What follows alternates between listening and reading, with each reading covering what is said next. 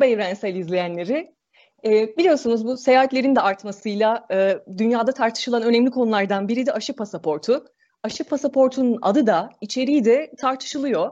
Ee, şimdi geçtiğimiz günlerde e, Avrupa Birliği Komisyonu üye ülkelere bir öneride bulunmuştu. Bu öneri e, AB tarafından e, onaylı aşıları yaptıran kişilerin seyahat kısıtlamalarından muaf tutulmasına ilişkindi. Öte yandan Dünya Sağlık Örgütü aslında bu mesele ilk gündeme geldiği günden beri bu meseleye çok sıcak bakmadığını açıklıyor. Yani her açıklamasında bunu belirtiyor. Geçtiğimiz günlerde yaptığı açıklamasında da aşıların koruyuculuğu konusunda ki belirsizlik ve e, dünyadaki aşı adaletsizliği nedeniyle şimdilik e, bu meseleye e, çok sıcak bakmıyoruz dediler. E, şimdi bu bu konuyu yani aşı pasaportunu tüm yönleriyle e, konuğumuz e, Avrupa Parlamentosu Milletvekili Özlem Alev Demirel ile konuşacağız. Öncelikle hoş geldiniz yayınımıza. Hoş bulduk. Nasılsınız diye soralım çünkü yani pandemi koşullarında bir yaşam mücadelesi veriyoruz. E, haliyle sağlık da çok önemli.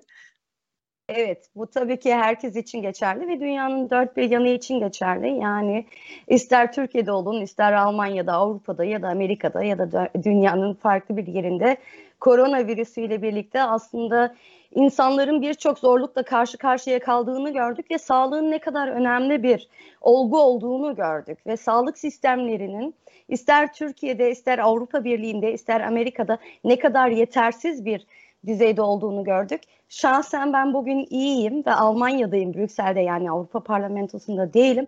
Ama tabii ki ben de sizin gibi değişik korona e, hem sağlıksal açıdan e, tehlikelerle karşı karşıyayım ama hem de korona ile ilgili yapılan Avrupa Birliği'ndeki lockdown dediğimiz yani e, kapanma uygulamalarının bana getirdiği zorluklarla karşı karşıyayım ama sağlıken iyiyim sanırsam bu günlerde de sağlık en önemli mevzulardan birisi.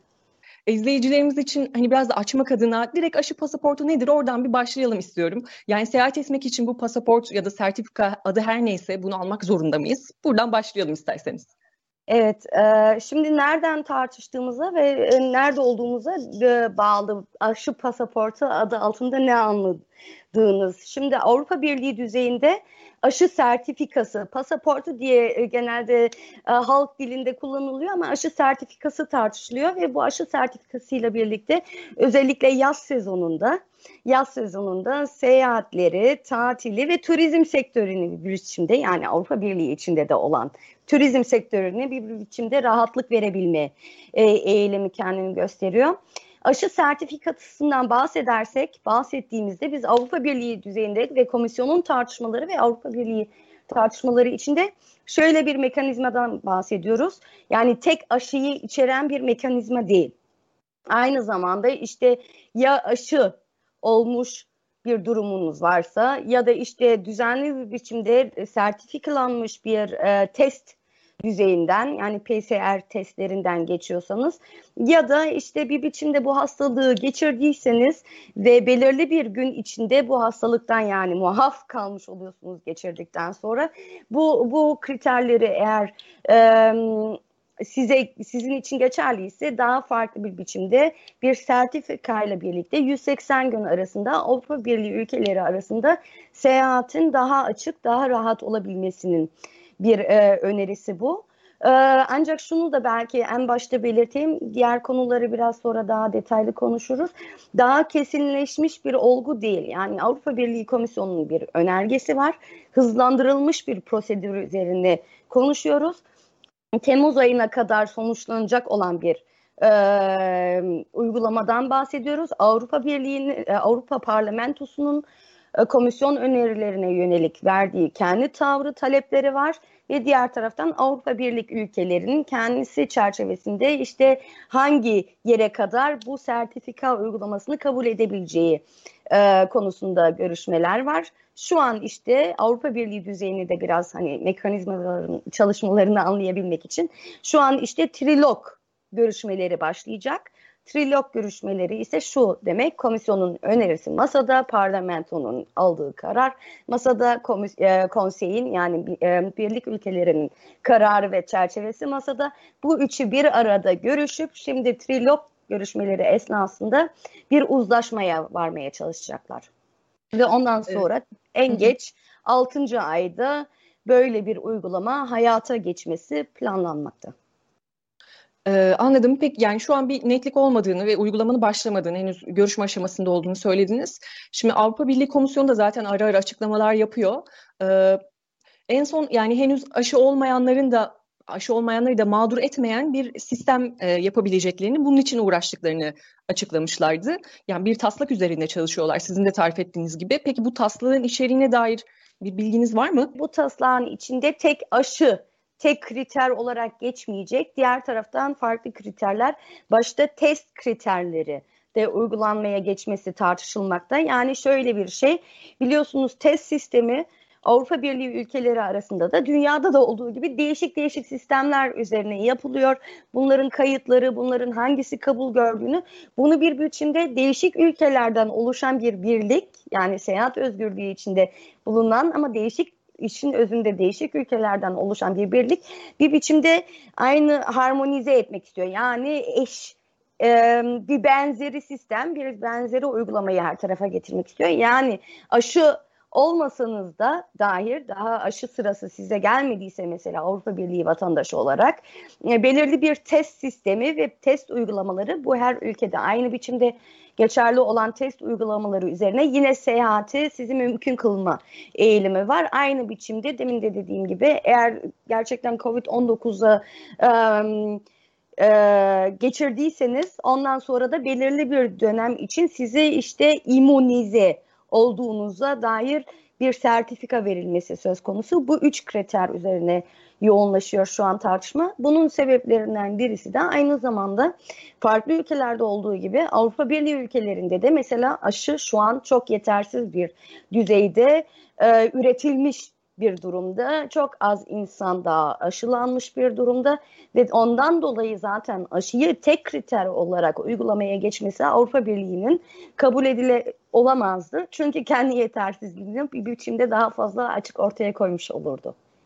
Evet aslında açtınız e, bahsettiğiniz ondan yani zaten e, aşılama konusunda Türkiye'de e, aynı tartışmaları yapıyor. Yani uzmanlar, sağlıkçılar e, aşılamanın çok yavaş ilerlediğini her fırsatta dile getiriyorlar.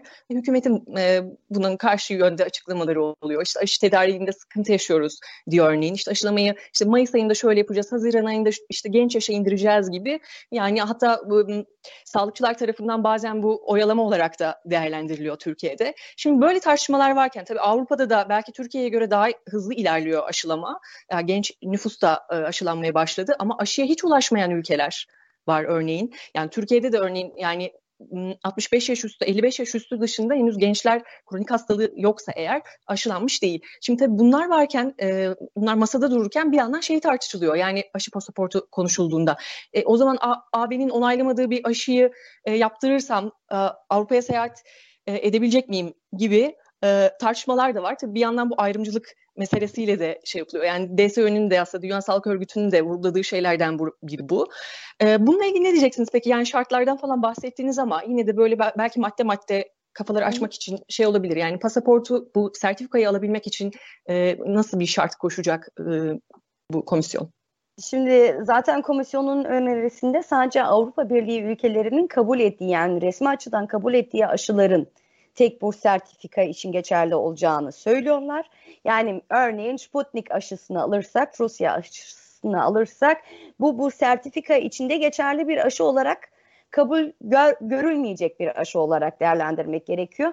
Zaten bu aşın mevzusunu konuştuğumuzda aslında konuşulacak çok farklı daha konu da var. Çünkü geopolitik düzeyi özellikle Avrupa Birliği çerçevesinde tartıştığımızda geopolitik e, düzeyini de tartışmak gerekir. Mesela çünkü Sputnik aşısını bir biçimde Avrupa Birliği ülkeleri ve Avrupa Birliği Komisyonu kesinlikle kabul görülmez bir aşı olarak listesine almaya hazır olmadı bugüne kadar. Bununla tabii ki Avrupa Birliği'nin veyahut da Batı ülkelerinin, belirli Batı ülkelerinin işte Rusya ile kendi geopolitik, geostratejik e, tartışmalarından da bağlantılı olarak değerlendirmek gerekiyor. Diğer taraftan zaten aşılanma sistemine baktığımızda e, kuşkusuz e, tabii ki Avrupa Birliği e, düzenlemeleri belki Türkiye'ye nazaran daha farklı, belki bir iki noktada daha olumlu olabilir ama Almanya'ya baktığımızda dair burada da genç insanların daha aşıya e, aşı sırasına varmadığını görüyoruz. Burada da aynı biçimde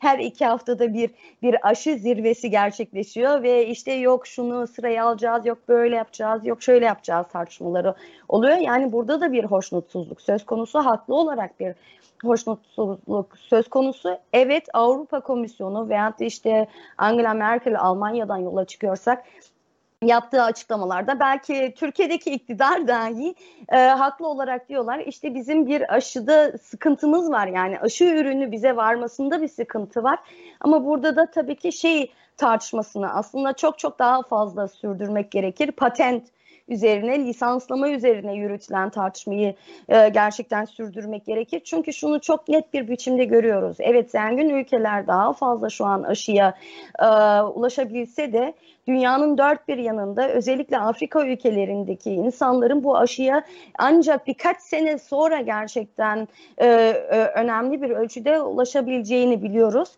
ve bu, bu büyük bir sıkıntı. Bu iki anlamdan bir sıkıntı.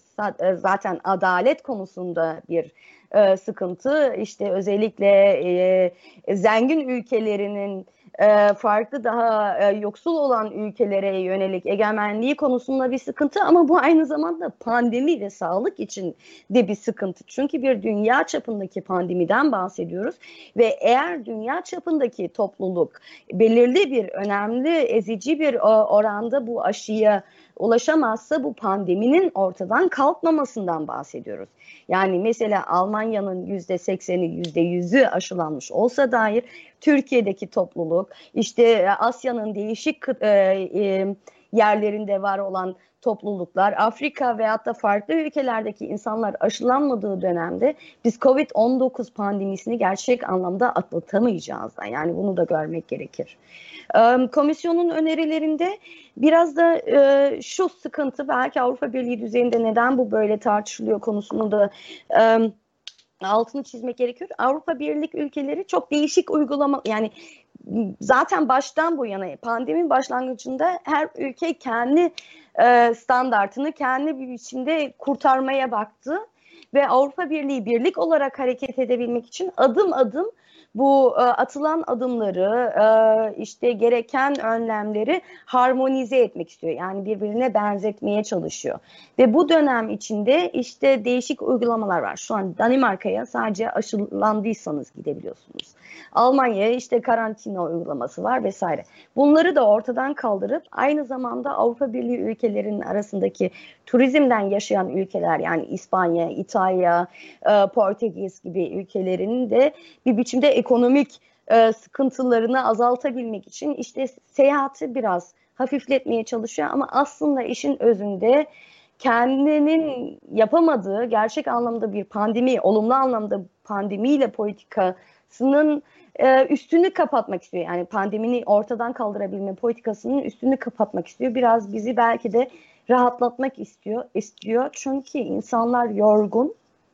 Yani Türkiye'deki uygulamalar biraz buradan farklı ama burada yaşam yani yaşam normal bir biçimde sosyal yaşam hiçbir biçimde gerçekleşmiyor.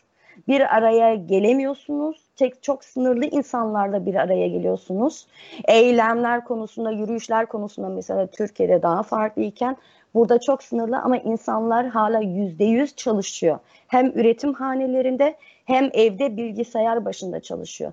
Ve bu çalışan insanlar zaman zaman işte çocuklar okula gidemezken de çalışan insanlar yorgun.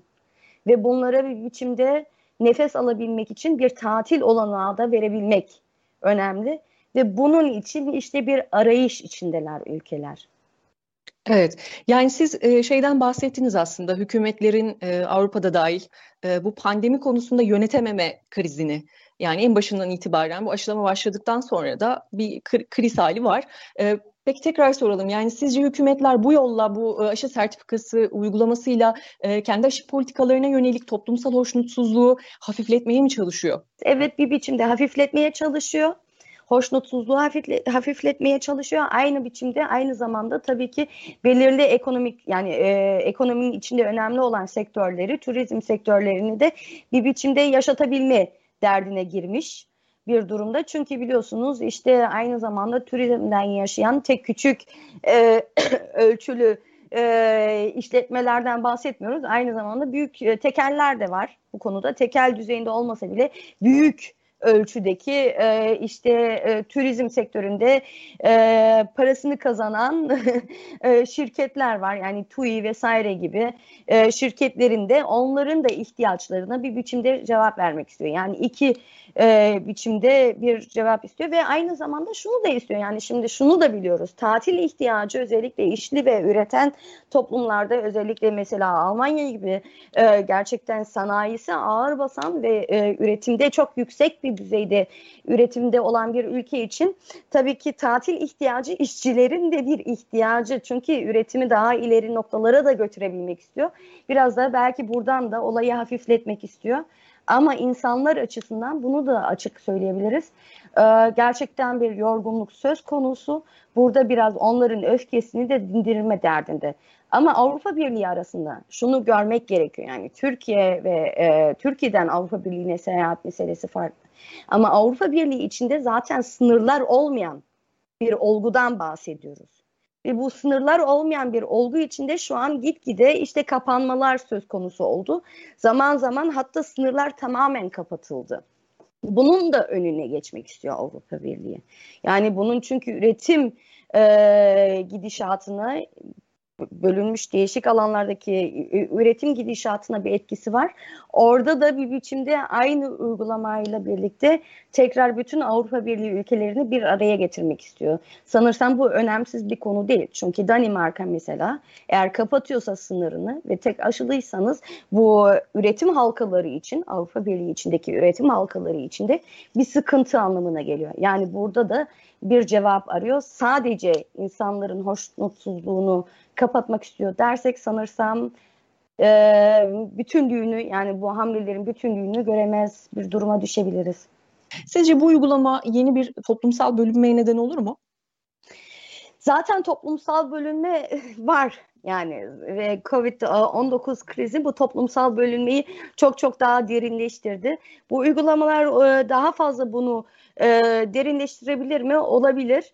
E, ancak şunun belki altını çizmek gerekiyor. Dünya Sağlık Örgütü'nü konuşursak e, bu uygulamalar yani aşı aşılı olmak bu hastalığı artık geçirmemek anlamına gelip gelmediğini biz daha bilimsel olarak bilmiyoruz. Veyahut da hastalığı siz şahsen ağır bir biçimde geçirmeseniz dair başkasına bulaştırabilir misiniz bu virüsü? Bunu bilmiyoruz. Yani yeterince olarak bilimsel olarak e, birçok soru daha açık.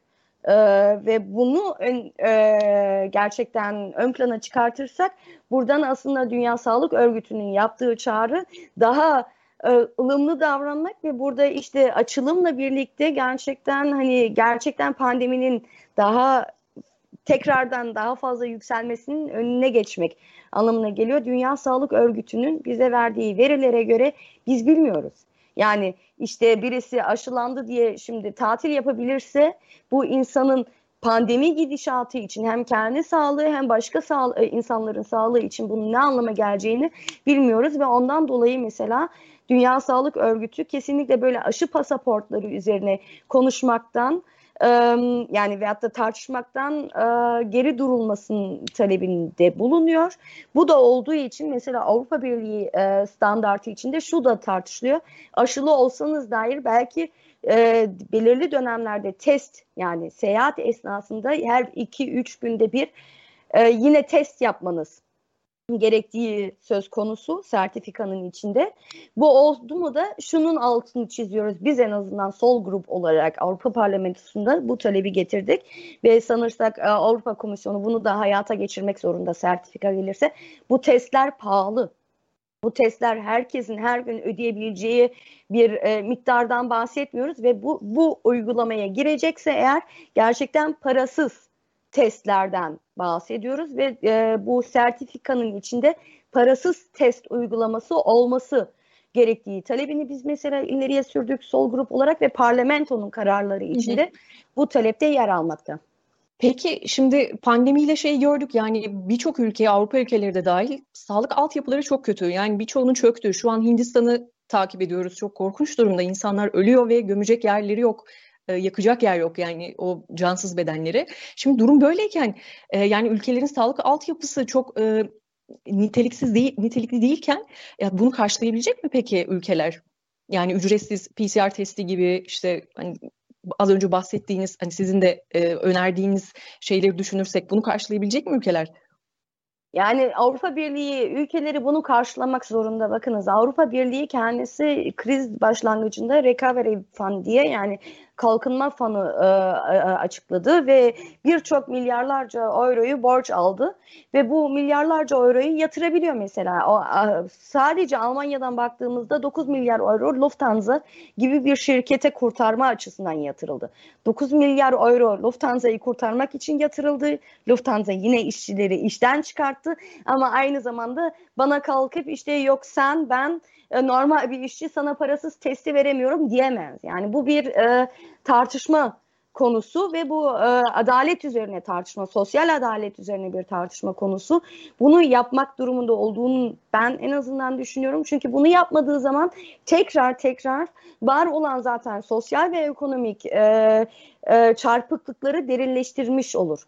Çünkü ne anlama gelir? Evet seyahat özgürlüğünü sunuyor. Zaten seyahat özgürlüğünde belirli bir maddiyatın sahip olmanız gerekiyor ki yaz döneminde ailenizle birlikte tatile gidebilirsiniz diye.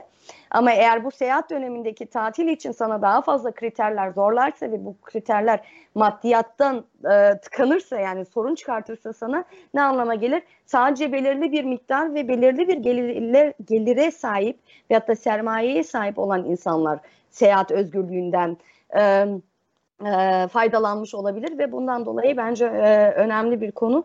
E, nasıl olacağı? Gerçekten bu parasız e, test uygulaması hayata geçip geçmeyeceği bir tartışma konusu. Parlamento kararıyla birlik ülkelerin kararı arasında bir tartışma konusu. Çünkü birlik ülkeleri buna çok sıcak bakmıyor şu an. Ama biz buradan siyasi baskı üzerine gerçekten bir tavır üzerine en azından bu uygulamanın hayata geçmesi talebinde çok net bir, bir tavır almış durumdayız. Ve bu bizim talebimiz mesela şu an parlamentonun çoğunluğu tarafından da kabul görmüş bir talep olarak şimdi üçlü görüşmelerde bir ana tartışma konularından birisi olacak. Peki ya yine merak edilen konulardan biri diyelim ki bir Avrupa Birliği üyesi bir ülkede yaşayan vatandaş e, AB üyesi olmayan bir ülkeye seyahat edecek e, ve geri dönecek.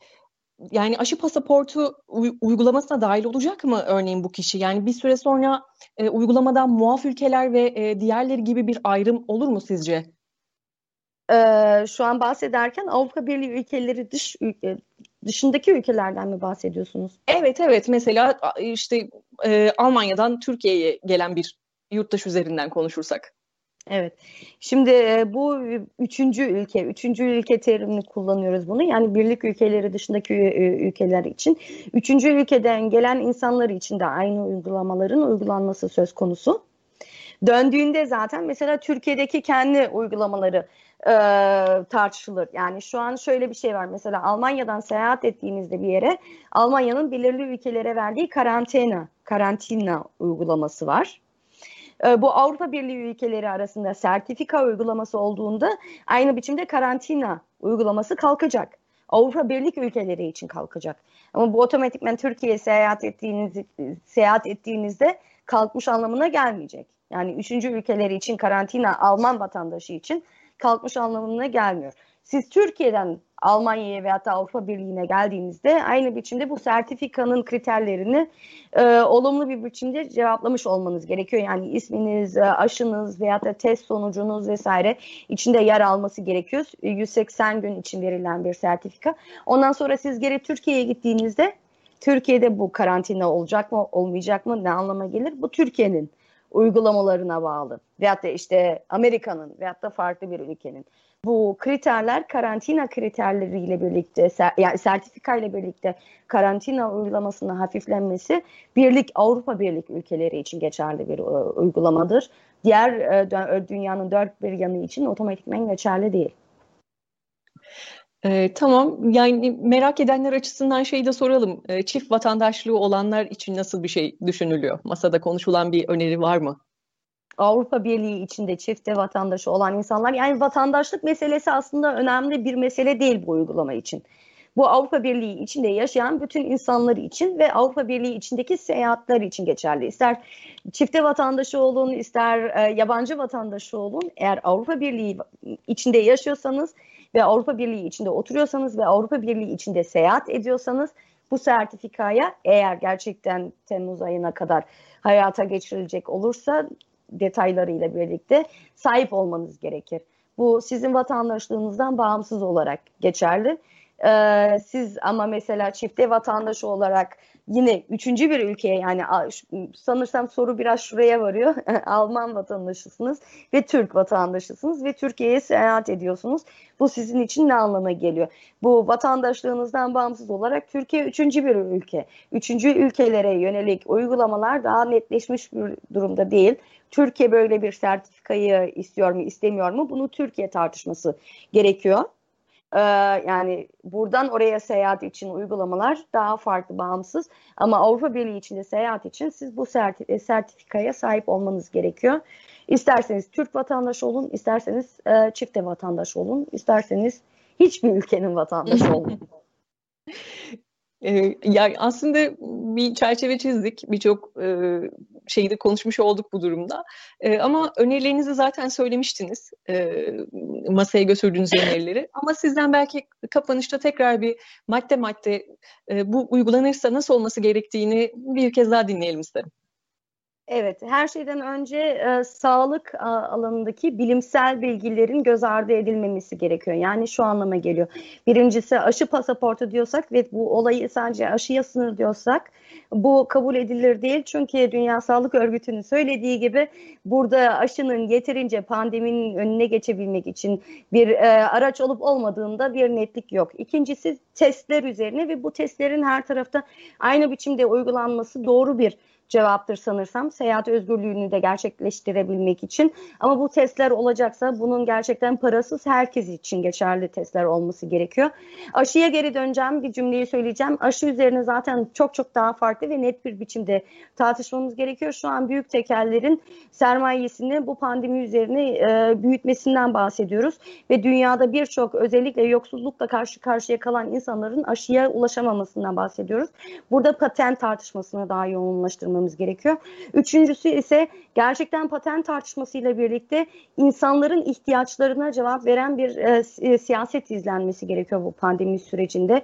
Yani günde 8 saat 10 saat çalışıp ama tamamen sosyal hayatını işte bir seneden fazla sıfırlamak demek insanları çok büyük sıkıntılara psikolojik ve sosyal sıkıntılara itmek demektir. Burada da böyle devam edilemeyeceği açık ortada olduğunu sanıyorum. Ve bundan dolayı sertifika tamam bir araç olabilir. Belki sonuçtaki en son detaylarına bakmamız gerekiyor. Ama sertifika olayın çözümü değil, pandeminin de çözümü değil. Ve sertifikadan bahsediyorsak buna hiç değinmedik ama bir cümleyle belki değinebilirim. Datenschutz dediğimiz yani sizin e, bilgilerinizle ne yapılacağı konusunda da bir netlik olması gerekiyor. Çünkü sizin bilgileriniz bir biçimde bir yere kayıtlanacak ve bu evet. kayıtların kesinlikle ve kesinlikle bu da bizim getirdiğimiz ana taleplerden birisiydi. Belirli bir dönem sonra kesinlikle silinmesi e, çok önemli. Çünkü yoksa burada da farklı e, skandalların oluşabileceğini ve e, hani denetim devleti sistemi dediğimiz olgu Almanca en azından öyle diyoruz.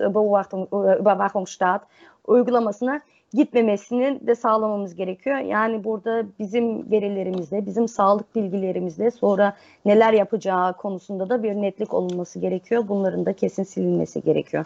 Sanırsam bu dört konu e, asıl önemli olan konular bu sertifika için. Hı hı. Çok teşekkür ederim ee, Alev Hanım. Benim sorularım bu kadar aslında. E, ama son olarak eklemek istediğiniz bir şey varsa söz sizde tekrar. Eklemek istediğim bir şey sanırsam dünyanın dört bir yanında insanlar artık bu pandemiden gerçekten yoruldu. Gerçek anlamda alternatif uygulamalar, gerçek anlamda e, bu sistemin e, içindeki yanlışlıkları da görebilmek çok net oldu. Umarım ki bir değişiklik hissedebiliriz. Gerçekten bu pandemi bize işte yoksulluk ile zenginlik arasındaki uçurumu çok çok net bir biçimde gösterdi ve cevapları da işte bu yoksulluk ile zenginlik arasındaki uçurumu nasıl kapatmak, gerçekten nasıl daha farklı bir e, gelecek kurabilmek üzerine tartışırsak e, önemli olacağını sanıyorum. En azından patent tartışmalarında Türkiye'de ve Avrupa Birliği'nde daha yüksek tartışmalar, daha sesli tartışmalar olacağını umuyorum. Bazenleri bize sertifika diyorlar, bazenleri bize bilmem işte kapanma, açılma diyorlar. Biz de bunlar üzerine tartışıyoruz ama asıl önemli konular biraz daha fazla geri plana düşüyor.